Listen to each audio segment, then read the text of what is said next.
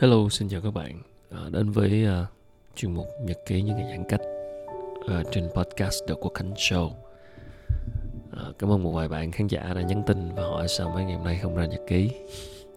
À, mấy bữa rồi à, uh, sang đã banh khuya quá nên là uh, bị miss mấy bữa. Uh, cảm ơn các bạn đã đã đã theo dõi chuyên mục này và rất vui khi tìm được sự đồng cảm. Đây cũng chỉ là một vài cái nhận định cái suy nghĩ cá nhân xung quanh những vấn đề mà không theo một cái chủ đề lấp lan gì. Nói chung là nghĩ gì nói đó. Nên là có gì không phải mong các bạn bỏ qua. Đây hoàn toàn là chỉ là những suy nghĩ cá nhân mà thôi. À, các bạn nào đang ở Sài Gòn thì à, có lẽ là đây là những lúc mà chúng ta trong giai đoạn giãn cách mọi thứ xáo trộn. Hôm nay là 28 tháng 6 và theo một thông tin mới thì từ 0 giờ 29 tháng 6 à, ờ, thành phố lại tiếp tục áp dụng chỉ thị 10 mọi thứ đều phải tuân thủ về giãn cách, về quy định ờ, dưới hai người, ba người ở chỗ đông, ở bên ngoài công sở, rồi các hàng quán đều đóng cửa. Chúng ta thấy là tất cả mọi thứ thật xáo trộn. Ờ, và một cái thành phố đông dân như thế này, một cái trung tâm kinh tế, tài chính, thương mại thì các thành phần nó được liên quan với nhau. Nó là một cái, mọi người, dù chúng ta làm việc ở công sở, nhà nước hay là công ty tư nhân, rồi hàng quán, rồi từ dân văn phòng cao cấp cho tới người lao động mưu sinh ở ngoài đường tất cả nó đều liên quan với nhau cả nó đều là mắt xích của nhau không bao giờ là tách rời. Cho nên mọi thứ khi mà giãn cách thì nó sẽ ảnh hưởng đến nhau ảnh hưởng đến nhau một cách chặt chẽ. Công việc thì cũng xáo trộn thực ra là uh, mình cũng vậy thôi nhưng mà không có dám than gì đâu bởi vì thực ra là nhìn ra bên ngoài thì mình còn vẫn còn may mắn hơn mọi người khác rất nhiều hôm nay đi trên đường tình cờ thấy một cái hàng dài xếp hàng của những người uh, những người lao động. Nhìn là mình biết là những người lao động mưu sinh và họ xếp hàng để được uh, vào một cái công ty nào đó một cái nhà nào đó, đó đang phát lương thực.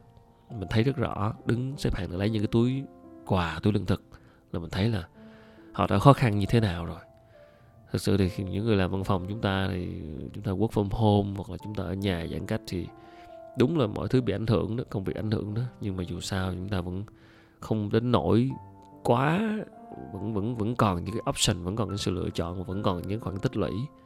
Còn có một số người ngoài kia thì họ cũng chả có gì chả có gì mà, và thực sự là chưa chết vì covid là có khi đã chết vì đói rồi. Cuộc sống nó thảm vì vì đói rồi. Thực sự là họ kiếm ăn hàng ngày mà nên thật sự không biết tới bao giờ mới chấm dứt được tình cảnh này.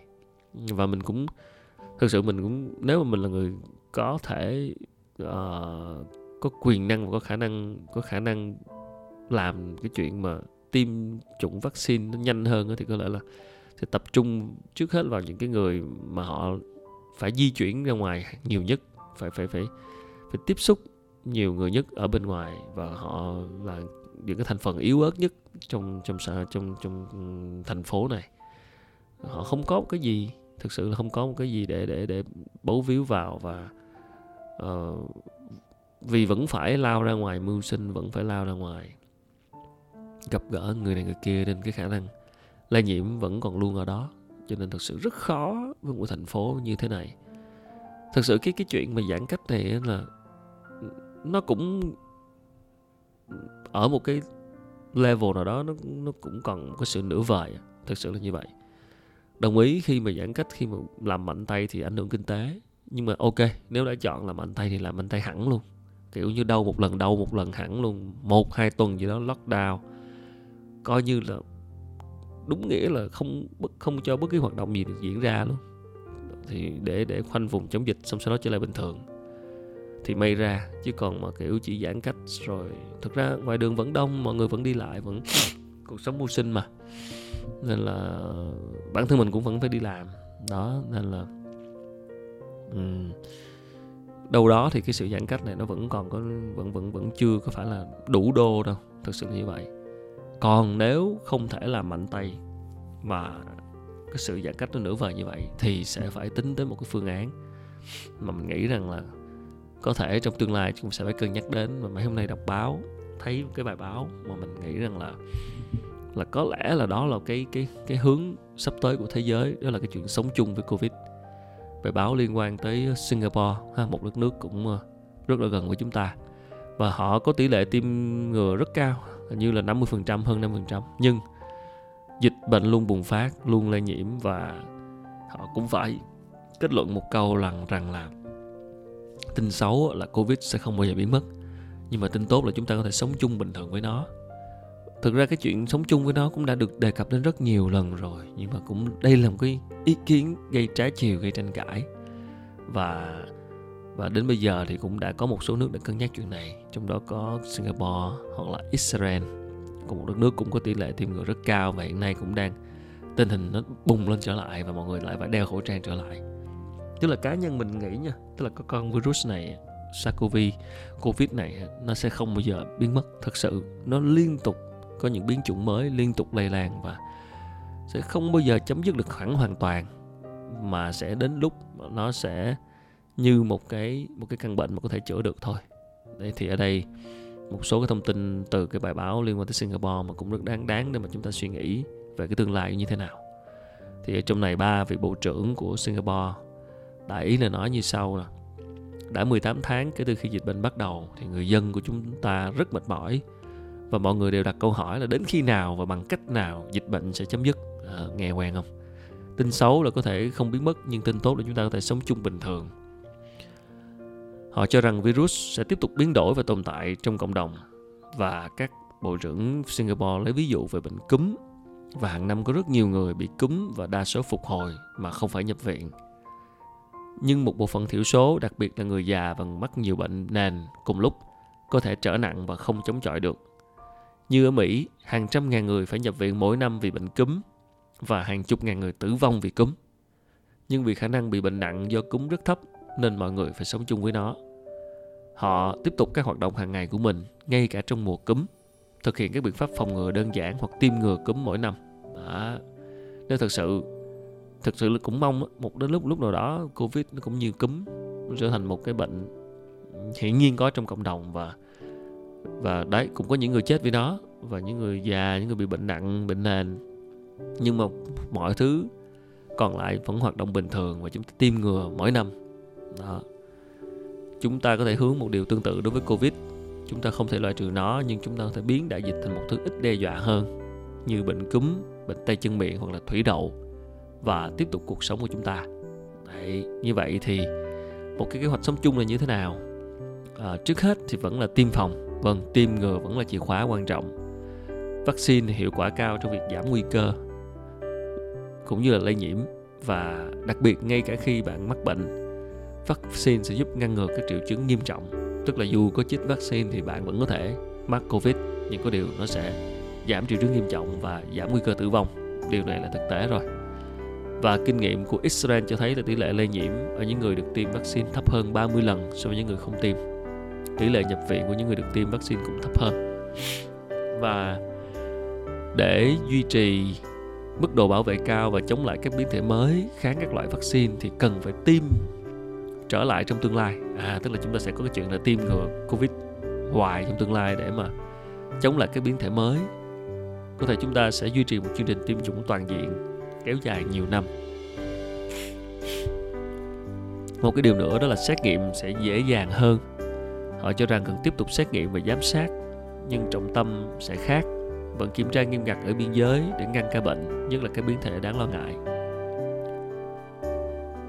Và Bộ trưởng Singapore cho rằng không thể chỉ dựa vào xét nghiệm PCR vốn có thể gây khó chịu, tức là cái ngoáy mũi á, đúng không? Và mất nhiều giờ đưa ra kết quả. Họ nhấn mạnh cần xét nghiệm COVID nhanh chóng và dễ dàng. Sinh đã triển khai các xét nghiệm nhanh kháng nguyên gồm cả tự xét nghiệm, cũng có những bộ kit xét nghiệm thậm chí nhanh hơn mất khoảng 1-2 phút để đưa ra kết quả mà không cần ngoáy mũi.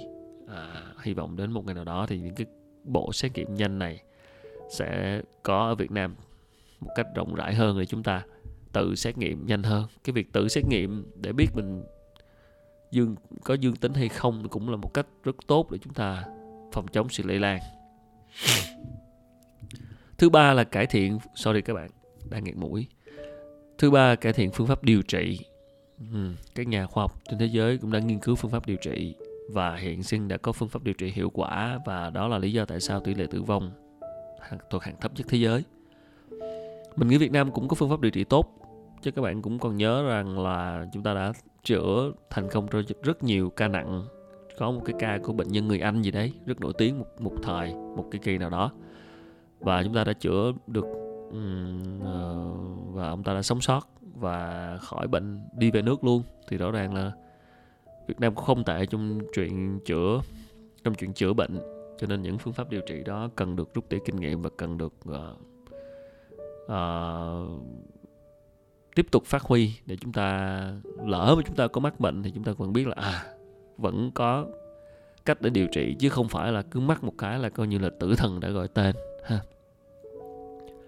Cuối cùng là trách nhiệm xã hội vẫn quan trọng.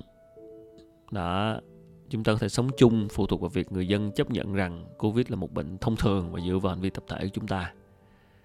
Đấy, thứ rồi.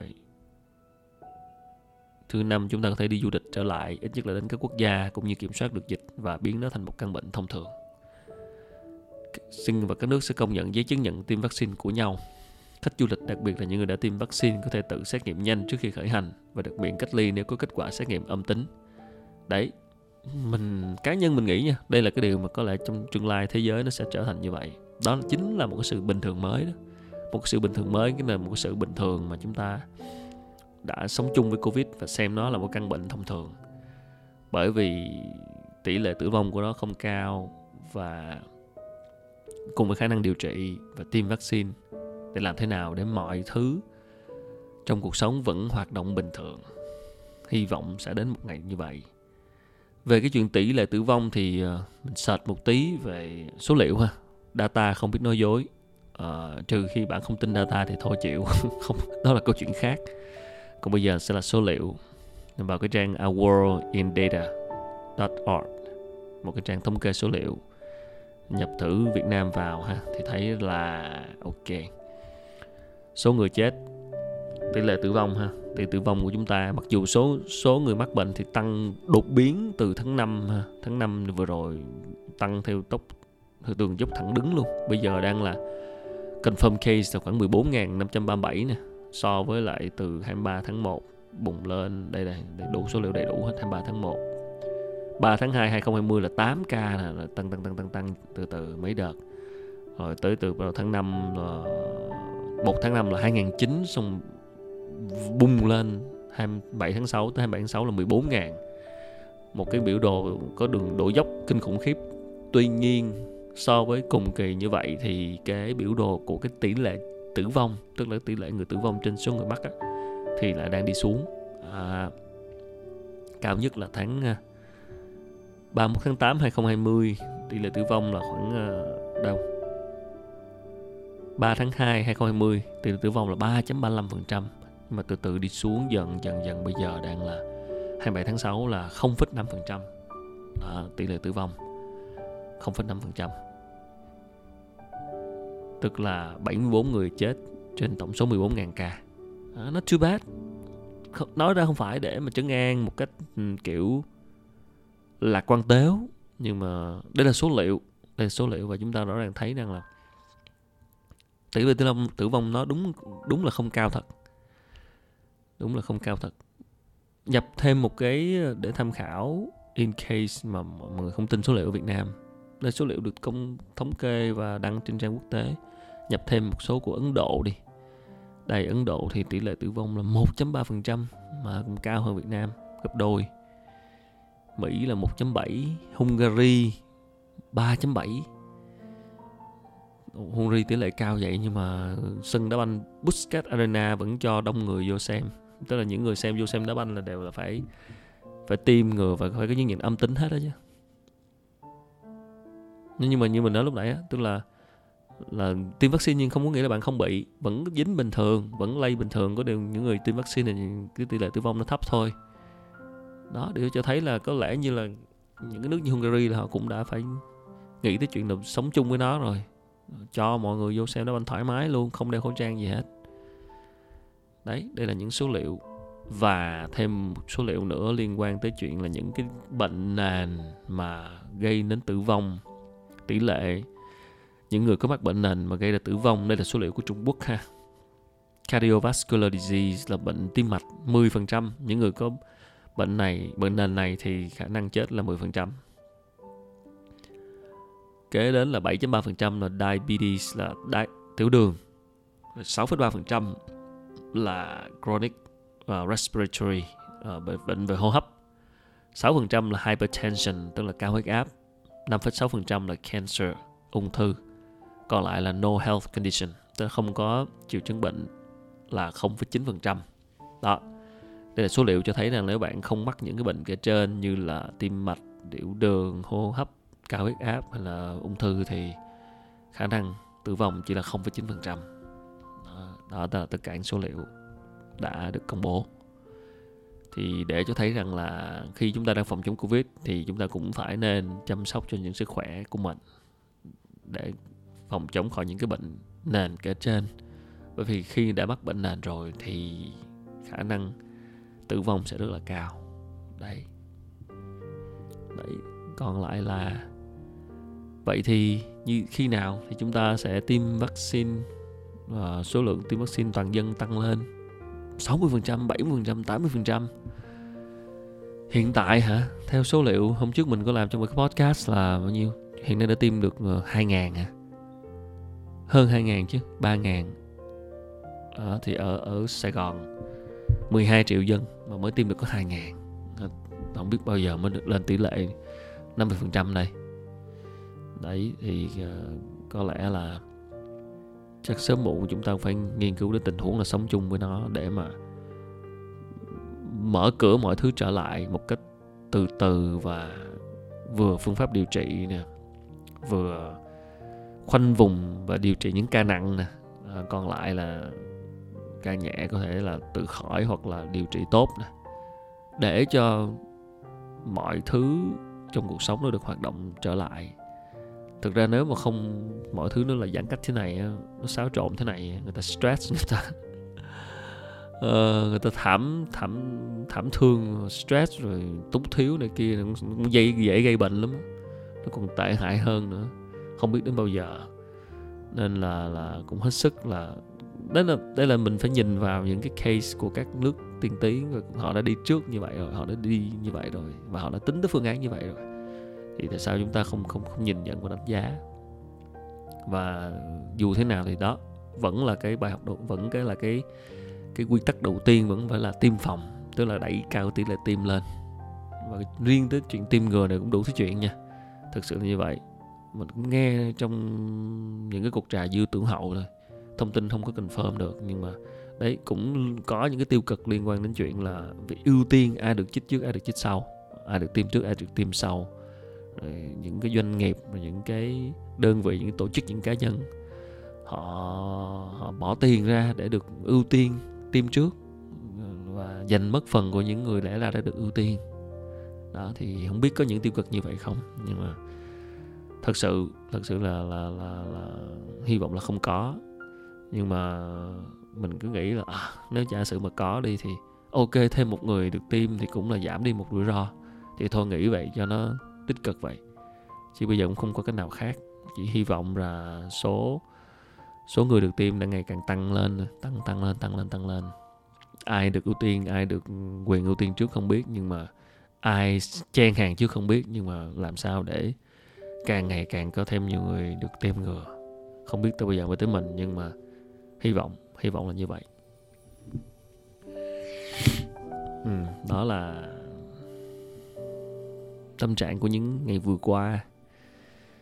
Thực sự ra work from home ok work from home thì cũng ok nhưng mà cái chuyện mà học online học qua zoom học qua ok thì cũng mình nghĩ học thì cũng ok đi. Nhưng mà này chỉ là chuyện cá nhân của mình thôi riêng cái lĩnh vực của mình ngoài chuyện họp ra còn có chuyện phỏng vấn, khách mời. Và thực sự là, đây là cá nhân mình thôi, không phải ai cũng vậy. Nhưng thực sự phỏng vấn qua zoom hay là phỏng vấn qua từ xa đó, nó nó giảm rất là nhiều cái hiệu quả. Thực sự như vậy. Họp thôi thì đã làm thì ok, có thể chấp nhận được. Nhưng mà liên quan tới phỏng vấn, khai thác nhân vật, rồi những cái cuộc phỏng vấn mình thực hiện trên trên chương trình, mọi người có xem đó thì thật sự cái cái cái cái cái vai trò, cái việc mà tiếp xúc trực tiếp nó quan trọng cái việc nói chuyện với người khác mà để kết nối với họ thì cái ngoài cái chuyện ngôn ngữ lời nói ra nó còn là cái cái vibe, cái cái cái cái sự kết nối về năng lượng, cái cái cảm giác, cái cảm xúc nó khó tả lắm. Nên là những cái đó nó bị triệt tiêu hết khi mà chúng ta nói chuyện qua zoom. Nên là thực ra là những, trước đây cũng từng làm vài cái cuộc tọa đàm phỏng vấn qua zoom, nên thật sự là mình chỉ có làm theo, gọi là chấp nhận mà làm thôi chứ không thể nào gọi là hiệu quả như mình mong muốn được. Mặc dù là cũng thấy hình cũng quan sát được biểu cảm cũng này kia đó, nhưng mà thực sự cái độ phản ứng, rồi cái cái cái connection, cái sự kết nối không thể nào bằng như mình trò chuyện trực tiếp.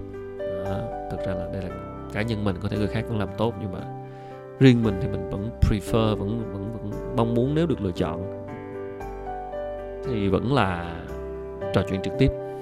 Đó là lý do tại sao gần đây một số cái interview đang bị delay và vẫn chưa lên sóng được. Rất là cáo lỗi với một số bạn đang theo dõi show The Quốc Khánh Show và đang, một số bạn nào đang đang trông chờ các cuộc interview tiếp theo. Hy vọng là sẽ sớm mà hết giãn cách để mình thực hiện. Còn nếu trường hợp xấu quá mà không, vẫn không hết giãn cách thì đành buộc phải thực hiện các cuộc phỏng vấn từ xa, phỏng vấn từ xa qua zoom thôi, chứ biết sao giờ. Nhưng mà đó hiệu quả nhất vẫn là kết nối với nhau. Và thật sự thì cái cái sự kết nối giữa người với người một cái trực tiếp nó quan trọng lắm. Mình thấy như vậy. Trong một cái kỷ nguyên mà chúng ta đã quá bị đôi khi bị lệ thuộc vào mạng xã hội đôi khi bị bị disconnected à, chúng ta sống trên mạng không nên là nhiều khi chúng ta lại không có nhiều cái cái cái cái điều kiện để kết nối hoặc là bớt đi những cái cuộc kết nối trực tiếp cho nên việc giãn cách như vậy nó càng làm tăng thêm cái khoảng cách cho chúng ta mà thôi. Thật sự là những cái giao tiếp kết nối trực tiếp nó vô cùng quan trọng.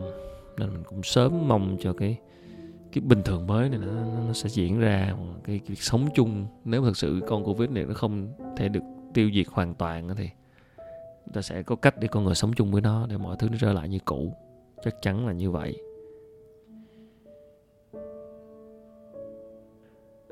À, mới đây thì ờ, mình có đọc quyển sách um, tên là tư duy đặt cược quyết định sáng suốt hơn khi không có đủ thông tin. Cũng, ờ, cũng khá là thú vị. Quyển sách này thì nội dung thì cũng không phải là quá gì mới. Một số cái cái cái điều mà mọi người cũng biết nhưng mà được diễn giả và được được diễn giải và trình bày lại theo một góc nhìn khác. Uh, mình cho là cũng cũng thú vị để tham khảo sách của nhà xuất bản trẻ. Tựa đề là tư duy đặt cược quyết định sáng suốt hơn khi không có đủ thông tin của tác giả Annie Duke. Thì uh, bà tác giả này là một người uh, một cái gọi là một chuyên gia đánh bài poker. Ở đây không biết có bạn nào chơi poker không? Mình thì không phải là người hay chơi poker biết thôi. Thỉnh thoảng uh, những cái đợt cùng bạn bè ngồi chơi thôi nhưng mình mình không phải là người giỏi chơi poker mà cũng không có chơi. Nói chung mình không có đánh bài nhiều nhưng mà nhưng mà đúng là poker là một một, một cái thể loại mình chơi khá là thú vị.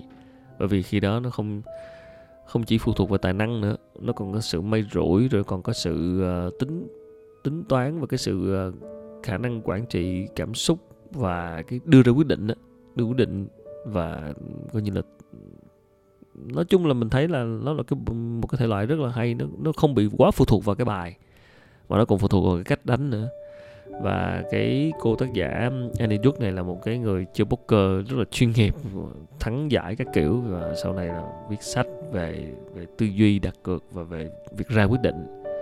Thì cũng có so sánh cái cái cuộc đời của chúng ta con người chúng ta cũng giống như đánh poker vậy. Chúng ta luôn phải đưa ra những cái quyết định trong những tình huống mà không có đủ thông tin. Cũng y như là poker. Cũng so sánh đó, tức là khác với cờ vua. Cờ vua thì là cái những cái nước cờ đi đó là cái người chơi giỏi có thể tính toán được. Đó, tính là cái và nhìn thấy các bộ cờ của đối phương như thế nào mình biết hết đúng không? Rồi các nước cờ là thằng nào tính giỏi hơn người ta thằng nó sẽ ăn. Nhưng riêng poker thì khác. Poker không tính được bởi vì chúng ta không biết được bài trong tay của đối thủ là cái bài gì.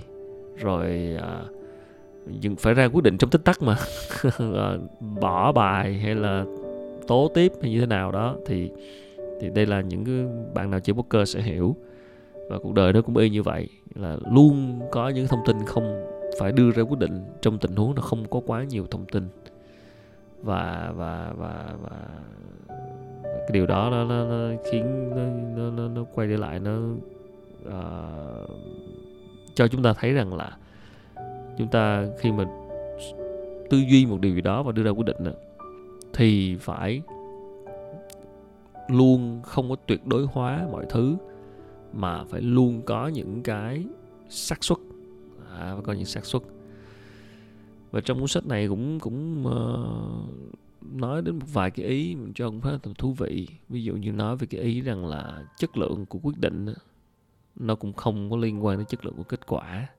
Tôi có những quyết định mà thuộc dạng là quyết định chất lượng tốt nhưng mà kết quả nó xảy ra tồi tệ, kết quả xảy ra bad. Nghĩa là nó bị ảnh hưởng bởi may rủi hoặc là những yếu tố khác mà chúng ta không kiểm soát được. Ờ, con người chúng ta đôi khi cứ cứ cứ do là kết quả tồi tệ, cho nên là mình cứ nghĩ là do mình quyết định tồi cái này mình thấy tác giả nói cũng cũng cũng thú vị. Nhớ lại thì thấy rằng là đúng là đôi khi chúng ta nghĩ là à cái kết quả như thế là bởi vì chúng ta đưa ra quyết định sai quyết định không đúng, không chất lượng. Nhưng mà không phải như vậy.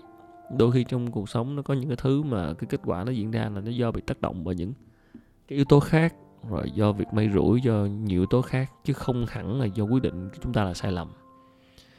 Đó, cho nên là là, và cái con, và tác giả cũng nói rằng là con người chúng ta là hay rằng là khi mà mà đạt được kết quả tốt á, thì nghĩ là do mình. Nhưng mà khi mà đạt kết quả xấu á, thì lại nghĩ là do may rủi. À, ít khi nào chúng ta cẩn trọng mà xem xét lại rằng là chúng ta cái quyết định chúng ta nó sẽ đã ảnh hưởng tới kết quả như thế nào và có những yếu tố nào khác ảnh hưởng đến. À, thì chúng ta mới học hỏi được. Và những gì mà chúng ta rút ra được từ những kinh nghiệm của mình á, đôi khi chưa hẳn là những bài học có giá trị. Vì sao? Vì đó là chỉ là những kinh nghiệm của cá nhân mình dựa trên những gì mình biết thôi. Chứ còn những bài học đó đôi khi không áp dụng cho những lần sau được. Bởi vì đôi khi nó gặp những tình huống mà cái kinh nghiệm đó nó chỉ dựa trên cái gì chúng ta biết trong quá khứ, do những gì chúng ta phản ứng trong quá khứ, thì đôi khi nó không đủ, nó vẫn còn những cái sai số khác. Cho nên tác giả khuyên là chúng ta nên ngoài cái kinh nghiệm của mình nên tìm cách học thêm từ kinh nghiệm của người khác. Đó. Cổ cũng dẫn chứng là khi mà cô chơi bài poker là những cái thời gian mà cổ úp bài bỏ bài phô đó thì cổ uh, xem cổ xem đối thủ chơi tiếp để chúng cổ học kinh nghiệm. Mà những cái cái lần mà úp bài á, thực ra là thường người ta chơi úp bài là coi như xong nhưng mà cô tận dụng cái chuyện là úp bài xong phô rồi á không theo tiếp rồi thì cô ngồi cô xem tiếp đối thủ đánh và cô học từ những kinh nghiệm đó rút tỉa lại. Đó nó cũng là một cái rất hay. Tức là chúng ta ngoài cái chuyện học từ kinh nghiệm của bản thân thì nên học từ kinh nghiệm của người khác nữa để mà chúng ta có nhiều dữ liệu để đưa ra cho mình những cái quyết định. Và khi mà chúng ta đưa ra quyết định đó, nghĩa là chúng ta giống như chúng ta đang đặt cược đặt cược vào cái tương lai của chúng ta. Nghĩa là tương lai chúng ta sẽ sẽ có thể như thế này hoặc thế kia dựa vào những quyết định này. À, và nó sẽ luôn có cái xác suất như vậy. Và và và và và và để có được quyết định tốt để đưa quyết định tốt thì nó dựa vào niềm tin. À, dựa vào niềm tin. Và niềm tin này và niềm tin cũng cần được kiểm chứng rất nhiều chứ không phải là dựa trên những gì chúng ta chúng ta hay tin. Ờ, con người chúng ta có xu hướng là là là làm cái gì trải nghiệm xong mà tin vào cái đó. Và cứ thế là cứ thế về sau như thế. Bởi vì mình mình tin vào bản thân mình thôi mình tin vào chuyện mình đã làm mình đã sai mình đã rút tỉ kinh nghiệm. Cái này mình thấy cũng hay phổ biến. À, nhìn vào quá khứ mà chúng ta mắc những sai lầm. Và chúng ta đó chúng ta cho đó là bài học kinh nghiệm của chúng ta. Chúng ta cho đó là à mình đã quyết định sai. Và mình đã sai lầm mà như lúc nãy mình nói lúc đầu đôi khi đó không phải quyết định sai. Đôi khi cái, cái kết quả là do nhiều yếu tố khác chứ không phải do bạn đã quyết định sai. Nhưng nếu bạn rút kinh nghiệm từ một cái quyết định sai thì chưa chắc là là đúng và chưa chắc là kinh nghiệm nó xài được. Đó nó là như vậy. Cho nên là phải hết sức cân nhắc và tìm hiểu rõ về những cái bài học kinh nghiệm của mình để xem cái niềm tin của mình có đúng hay không. Và đôi khi cũng phải question đặt câu hỏi và challenge lại cái cái niềm tin của mình. À, bởi vì chúng ta có xu hướng là tin mà tin vào những cái gì chúng ta được thấy được chỉ bảo hoặc là từ chính kinh nghiệm chúng ta. Nhưng chúng ta ít khi nào phản biện lại cái này liên quan tới duy tư duy phản biện question lại xem niềm tin của mình. Bởi vì khi mà có một cái niềm tin nào đó nó được củng cố thì cái việc đưa ra quyết định nó, nó sẽ dễ dàng hơn. Bởi vì quyết định là quyết định trong một cái kỷ nguyên không có đủ thông tin cho nên là buộc phải sử dụng những cái niềm tin. À, sử dụng những niềm tin dựa trên những kinh nghiệm của mình và của người khác. Đó. Và tác giả cũng cho là mọi người nên ờ, cố gắng tưởng tượng ra một cái tương lai.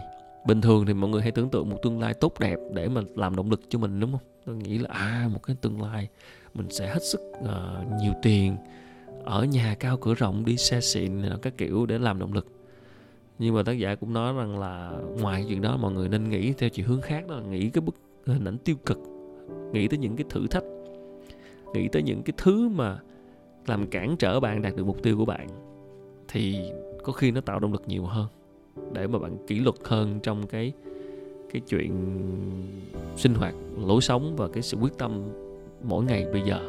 Khi mà chúng ta nghĩ tới những cái yếu tố mà cản trở chúng ta thì chúng ta sẽ biết rằng là trong cuộc sống hiện tại chúng ta sẽ phải bỏ đi cái gì để chúng ta đạt được mục tiêu. Đó thì cái đó cũng là một cái hết sức thực tế. À, chỉ còn chỉ nghĩ về viễn cảnh tốt đẹp không đôi khi nó không không đủ làm động lực. Đó, thì à, về nhiều chi tiết khác các bạn tìm đọc thử cuốn sách này. Đó, một vài cái cái ý chính mình review qua sơ như vậy. Và và và nghĩ đây là một cuốn sách cũng cũng khá thú vị để để, để đọc liên quan đến việc ra quyết định. À sách cũng nói một cái ý rằng là những người thông minh là những người cũng thường xuyên sẽ bị ra quyết định sai. Và bởi vì là họ quá tin vào bản thân, họ quá tin vào những dữ liệu họ có. Cái này thì nghe cũng hợp lý nha. Đó.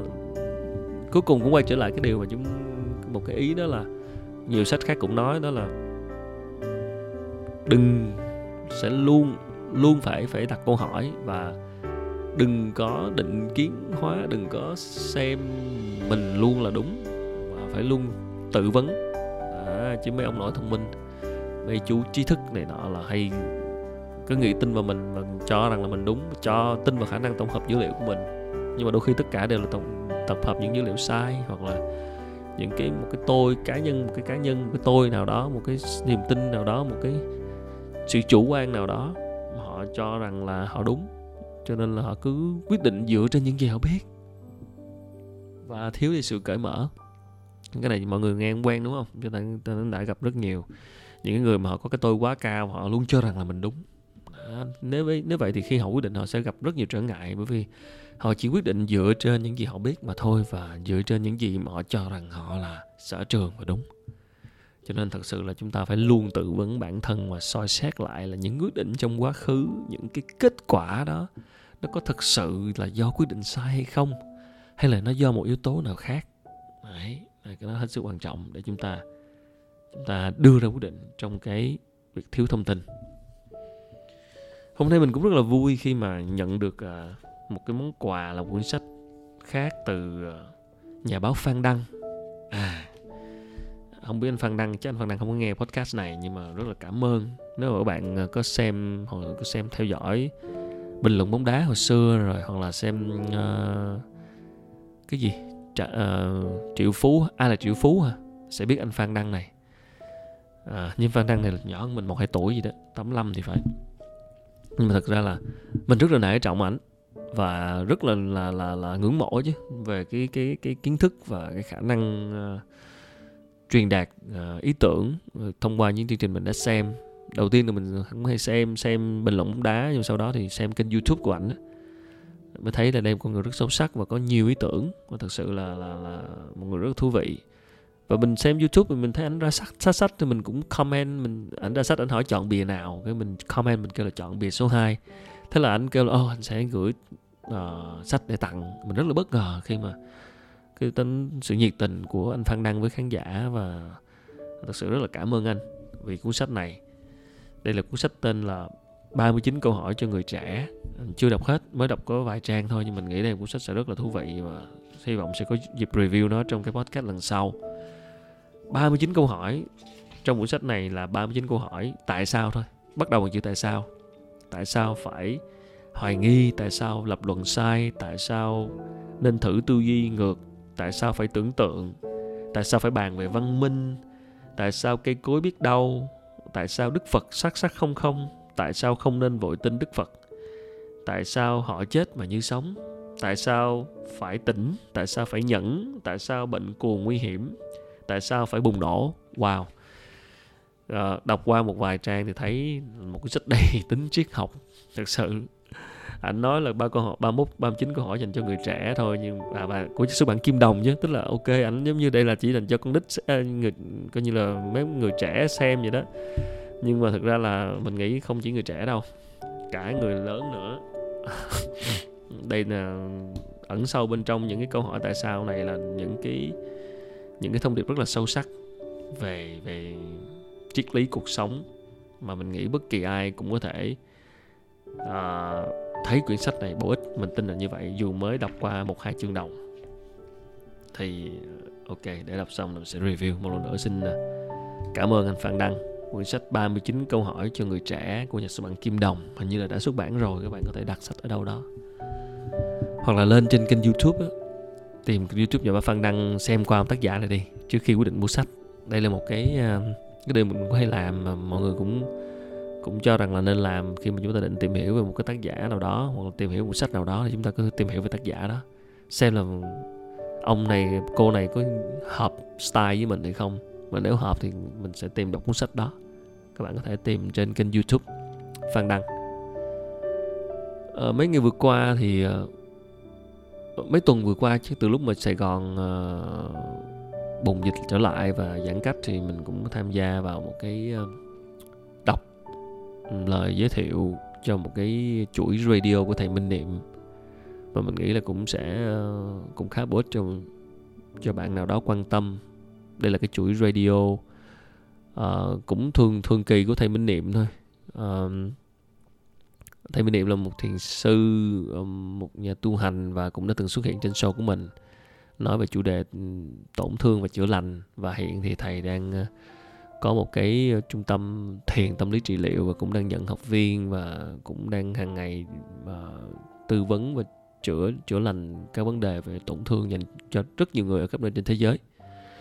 Và và thầy ờ, thầy là tác giả của cho những bạn nào không chưa biết thầy Minh Niệm là tác giả của cuốn sách hiểu về trái tim á, và một số cuốn sách khác. Và các bài pháp thoại của thầy trên kênh YouTube Minh Niệm cũng rất là được nhiều người uh, lắng nghe và cái chuỗi radio này thì, ờ, là được thực hiện thường xuyên trên kênh YouTube Minh Niệm. Và riêng đặc biệt và cái đợt bùng dịch giãn cách này thì thì thầy ra một cái chuỗi để dành riêng uh, cho cái đợt này dành cho những người muốn lắng nghe trong cái giai đoạn mà chúng ta gặp nhiều khó khăn về tinh thần chúng ta cần một cái lắng nghe những cái bài pháp thoại lắng nghe những cái lời động viên những cái thông điệp tốt đẹp chia sẻ. Thì đây là cái chuỗi radio chỉ tình thương ở lại à, các bạn có thể lên youtube search thầy minh niệm và tìm nghe cái chuỗi radio này. À, mình có tham gia đọc cái lời giới thiệu và mình thấy đây là một chuỗi uh, thông điệp rất là bổ ích trong lúc này để chúng ta lắng nghe. Một buổi tối trước khi đi ngủ các bạn có thể mở lên nghe và đâu đó những thông điệp rất là tích cực rất là ý nghĩa để chúng ta chiêm nghiệm và suy ngẫm và phần nào đó có thể bạn sẽ đồng cảm và tìm được một cái chỗ dựa tinh thần trong cái lúc khó khăn này. Thì đó là chuỗi radio chi tình thương ở lại. Rất cảm ơn thầy Minh Niệm đã tạo điều kiện để mình ờ, có dịp tham gia để đọc cái lời giới thiệu cho cái ờ, phần mở đầu phần giới thiệu kết thúc cho cái chuỗi radio này. Mỗi tập lên sóng thứ bảy hàng tuần. Cho nên là thứ bảy này sẽ lên đã lên được 6 7 tập rồi, 7 tập rồi thứ bảy này tiếp tục sẽ có tập mới. Các bạn có thể vào kênh youtube minh niệm để để tìm nghe nếu mà quan tâm. Chỉ tình thương ở lại. Uhm.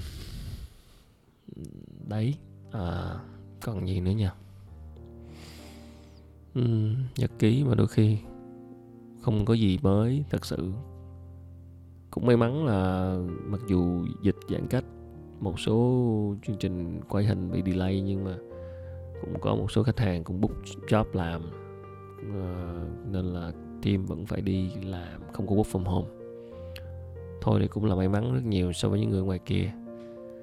Mình cũng không có đòi hỏi gì hơn chỉ mong rằng là vaccine được ừ, tiêm ngừa rộng rãi hơn tới tất cả mọi người và chúng ta sẽ sớm quay trở lại một cái sự bình thường mới.